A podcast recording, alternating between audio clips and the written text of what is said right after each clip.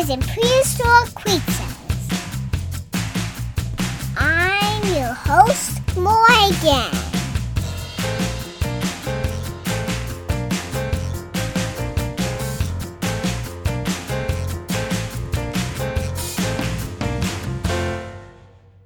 Hi, it's Morgan again. Today I'm going to teach you about iguanodon. Iguanodons were ornithopod dinosaurs that lived in the Cretaceous period. They were the size of an elephant and ate plants, so they were herbivores.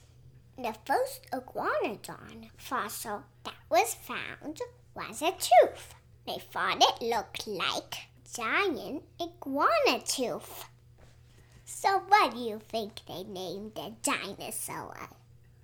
Iguanodon! Even though its front arms look like arms, they use them to walk on all fours. And they had a huge pokey thumb that they can use to protect themselves.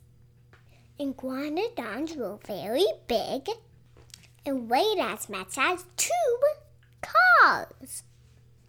When they first discovered the iguanodon, they thought it looked like a giant lizard. But then later, they thought it could stand up and balance on its tails like a kangaroo. Now, scientists think that iguanodon is a part-time quadruped.